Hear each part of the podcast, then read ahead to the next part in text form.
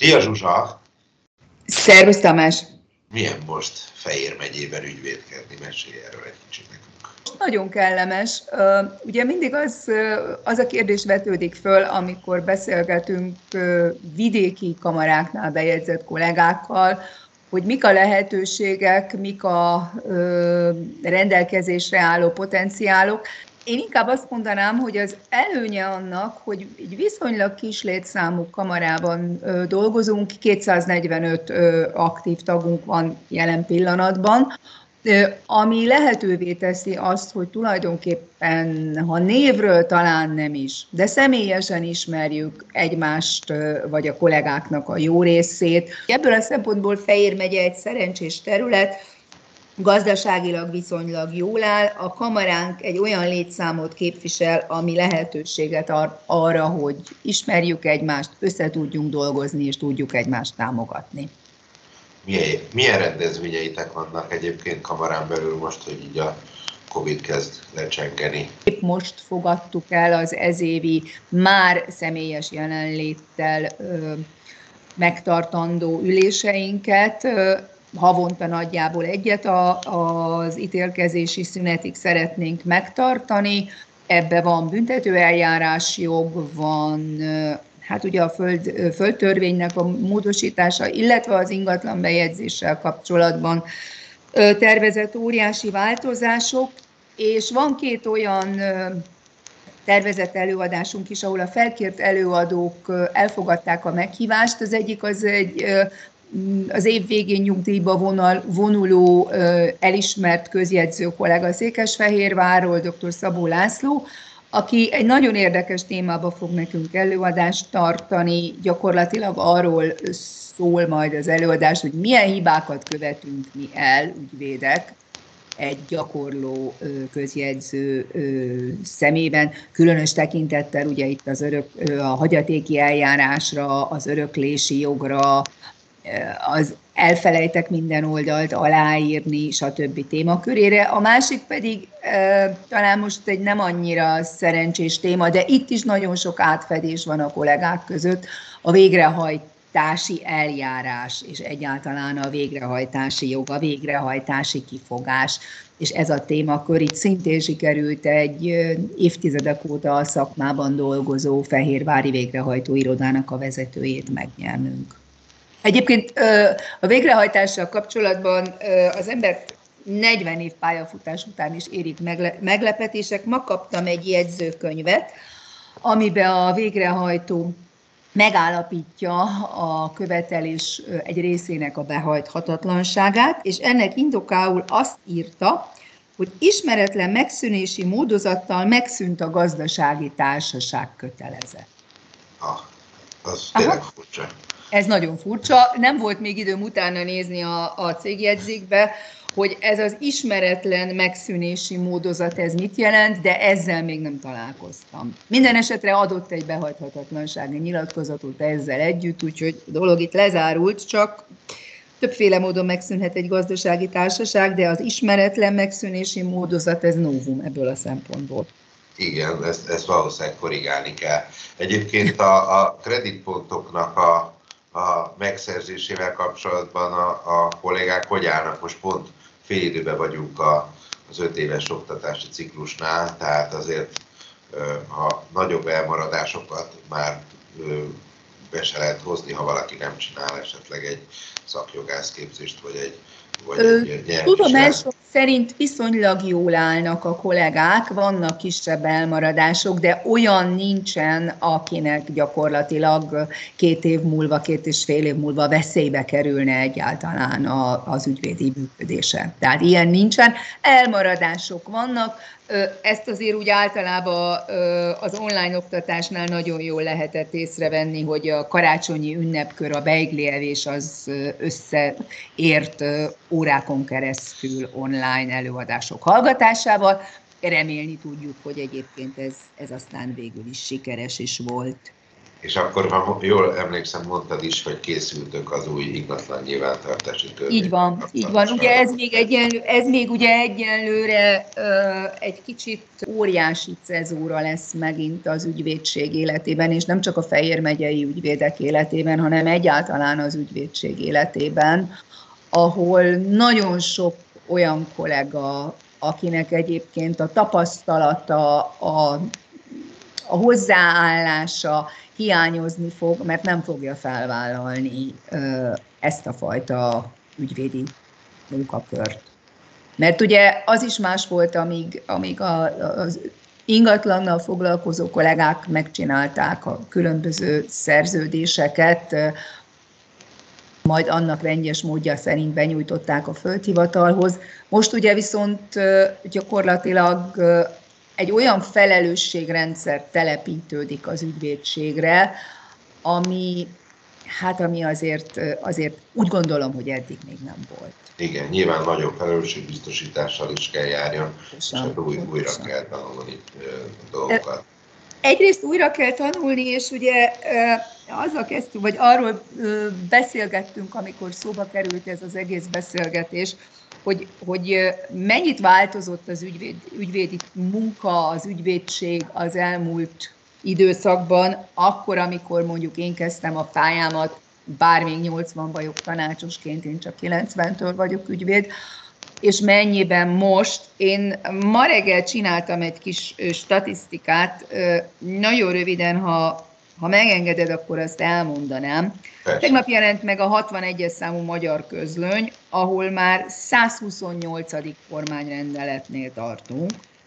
2024-ben 2021-ben 246 magyar közlöny jelent meg, 12.864 oldalon ami 832 kormányrendeletet, 2012 kormányhatározatot és 130 törvényt tartalmazott. Most az egyes miniszteri rendeleteket, meg ágazati jogszabályokat már ki se kerestem. Én ö, úgy gondolom, hogy aki azt mondja, hogy ezt a jogszabályhalmazt, ezt kellő mélységben át tudta olvasni, és akkor még nem beszéltem ugye a COVID miatti folyamatos jogszabályváltozásokról és a rendelet módosításának a 23. módosításáról. Aki azt mondja, hogy ezt kellő mélységben el tudta sajátítani, az szerintem becsapja önmagát, és akkor nagyon finoman fog. De akkor hogyan lehet követni ezt az óriási jogszabályt önvég egyszerűen? Egyszerűen, hogy egyszerűen, nem egyszerűen. Úgy lehet követni szerintem, hogy kifejezetten Ma már az ügyvédeknek az elektronika, az elektronikai ismeretek, az informatikai ismeretek elengedhetetlenek. Tehát ezeket, ezt, a, ezt az adathalmazt, ezt csak és kizárólag feldolgozott adathalmazból kikeresve annak a segítségével lehet egyáltalán megközelítőleg értelmezni. Akkor, amikor én végeztem az egyetemen, ugye akkor erről még mind nem hallottunk, nem is tudtunk. Aztán, aztán először bejött az ECG eljárás, amire ugye annak idején a, az idősebb ügyvéd kollégák nagyon húzták a szájukat, aztán nagyon gyorsan rájöttünk, hogy ez tulajdonképpen egy nagyon jó dolog. Aztán jött az e-ügyintézés, összeszámolta egyszer egy valaki az ügyvéd kollégák közül, hogy manapság 128 különböző informatikai eljárást kell ismernie egy gyakorló ügyvédnek. 128. Ez óriási szám. Egy borzalmas szám. Tehát én, én, én, tulajdonképpen, ha, ha azt mondom, hogy ennek a fele igaz, de miért ne lenne igaz egyébként a 128, akkor, akkor azt mondom, hogy ez megint csak egy, egy akkora mennyiség, ami, ami Szerintem nem várható el egy, egy jogásztól, egy ügyvédtől, aki nem informatikus. Különös tekintettel akkor, hogy én megnéztem az egyes jogi egyetemeken, hogy milyen informatikai, számítástechnikai ismereteket tanítanak, és egészen érdekes történetekre jutottam. Azt mondja, hogy csak úgy, csak úgy, most szándékosan nem mondok nevet, hogy ez melyik egyetemről van, de az egyik az 2020-as, tehát viszonylag friss, a másik 2019-es.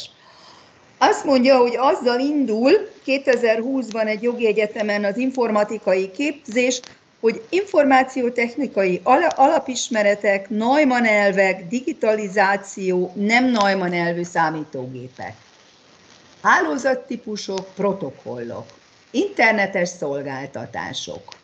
És akkor itt jön egy kicsit a szakma, jogtár használata. Aztán jön, hogy a matematikai logika alapjai, szűrési feltételek, szövegszerkesztés számítógéppel, Word szövegszerkesztő kezelése, táblázatkezelés.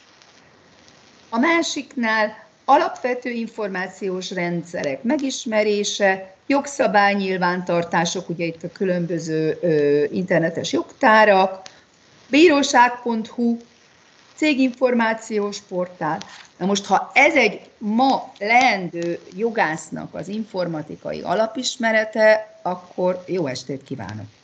És ti a kamarában tudtok informatikai segítséget Igen, igen szándékosan, szándékosan nem mondok nevet, mert ez nem a reklám helye, de van egy nagyon kiváló társaság, aki az ügyvédi informatika és az azt segítő szoftverek kidolgozásában élen jár. Mi rendszeresen tartunk az ő segítségükkel, szintén online oktatást a kollégáknak, az elektronikus aláírásoktól elkezdve a különböző elektronikus űrlapoknak a használata szempontjából ugye abból is csak, csak hogyha azt mondom, hogy van iPhone, van e-papír, van ANK, van mokkűrlap, van mük, van a jübölés, van a, van a, a végrehajtóknak a viekre, van az e-építési portál, és ez ugye mind más-más-más űrlapot használ. Ugye a cégnyilvántartásnál is a földhivalasztó takarnet, az IKR rendszer, ez mind más nyilvántartást használ, más elvárásokkal,